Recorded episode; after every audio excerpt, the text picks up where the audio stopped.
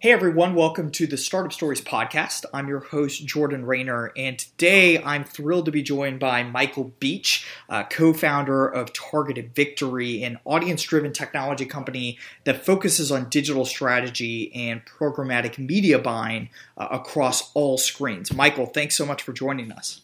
Thanks for having me. Yeah, so I've been a big fan uh, of yours, Michael, for a long time. Just to give our listeners uh, a very brief overview uh, of you. So, uh, Targeted Victory ran digital for uh, the Romney campaign in 2012 and did a fantastic job. Uh, in fact, we used to compete against each other when I was at Engage, another another digital agency that works with right of center campaigns based in DC. But always had the have had the utmost respect for you guys. And one thing I really like about about what you guys have done over the last few years is is more of a shift to focus on products and specifically targeted engagement, which I think is is a really really fantastic product. So before we hear your uh, three stories from your experience as an entrepreneur, why don't you tell our listeners a little bit about targeted engagement? What is the product all about? Yeah, so targeted engagement uh, is a media buying platform that really provides uh, candidates and organizations all the way up and down the ballot kind of the same level of quality that you know you would get from a presidential campaign and really in politics historically, our challenge was to scale down the ballot. We could always offer really good services to, you know, U.S. Senate races and gubernatorial races and presidential campaigns, but once we got much further down the ballot, it became really hard to make the economics work for both sides. Hmm.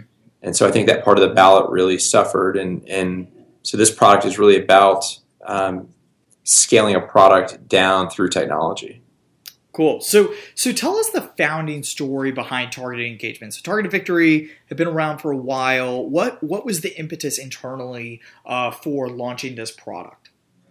Yeah, so Targeted Engagement was directly born out of the 2012 election. Um, you know, our firm had to build out a lot of workflow and automation tools. You know, so that we didn't drown in the presidential race. Um, we had one candidate really running thousands and thousands of ads um, which necessitated you know reporting automation and, and workflow and accounting automation and really starting to plug into a lot of the growing trends in ad tech.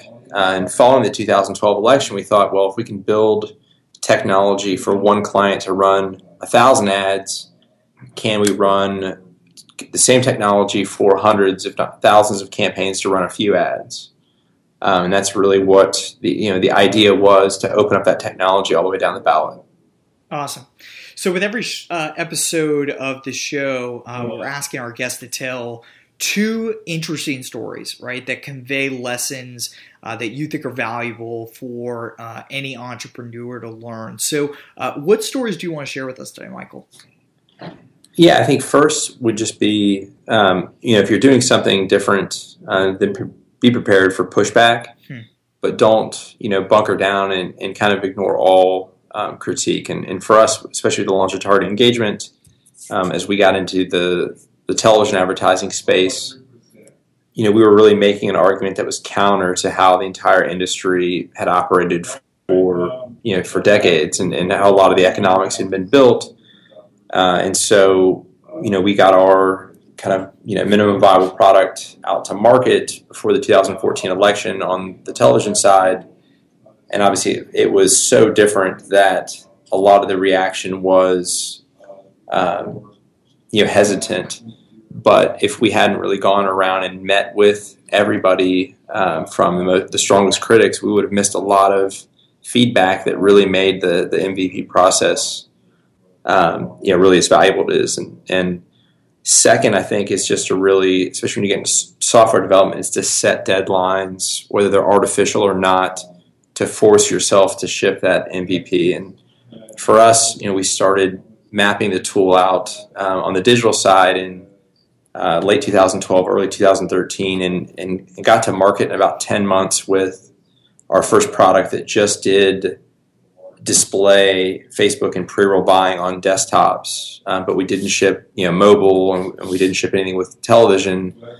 Uh, we spent about 15 months building out the television product um, because it was just a you know completely new space for us. But we we set a deadline of mid August of 2014 so that we could get a product to market and get feedback before the election. And if we hadn't done that, if we just waited until everything was perfect, we probably still wouldn't have shipped shipped any product today. Yeah, I think that's I think that's a really valuable lesson for any company. I, have heard the rule, you know, if you are not embarrassed by your uh, the first version of your product, you've waited too long to launch. And I think that's I think that's a pretty cool good uh, rule of thumb, which is tough for Type A personalities who are perfectionists and want to make sure everything's good. So uh, yeah, and I'll just I'll just echo the sentiments you shared on on listening to critics. You know, I think you know, during during our experience as Citizen Investor, there were certainly a lot of critics um, that uh, would have been really easy for us to just shut down and, and and ignore and not listen to because it's tough. It's tough to be vulnerable and sit down with people who are attacking, you know, your idea and attacking your business model. But I think, you know, in, in our case, the company was definitely stronger for it, and I'm sure targeted engagement has too. You know, you guys are disrupting a very entrenched industry, right? Uh, in, in, in media buying and political campaigns. So uh, I'm sure there will be more pushback, but uh, you know, kudos to you guys for listening to those critics because uh, uh, obviously that will make your product stronger over time. Yeah, absolutely. Well, cool. Uh, well, Matt, uh, sorry, uh, Michael, uh, thank you. We had Matt on the last episode. Um, Michael, thanks so much for joining us uh, on Startup Stories. This is really interesting. Uh, really excited to see how targeted engagement uh, continues to develop. Uh, if you want to follow the work that Michael and his team are doing at targeted engagement, be sure to follow Michael on Twitter at Michael Beach. Uh, and as a reminder, this is one of 10 episodes uh, we are airing to experiment with the Startup Stories podcast. So if you love the show and you want to see us keep it going, be sure to share it with your friends. Uh, Michael, thanks again. Yeah, thanks for having me.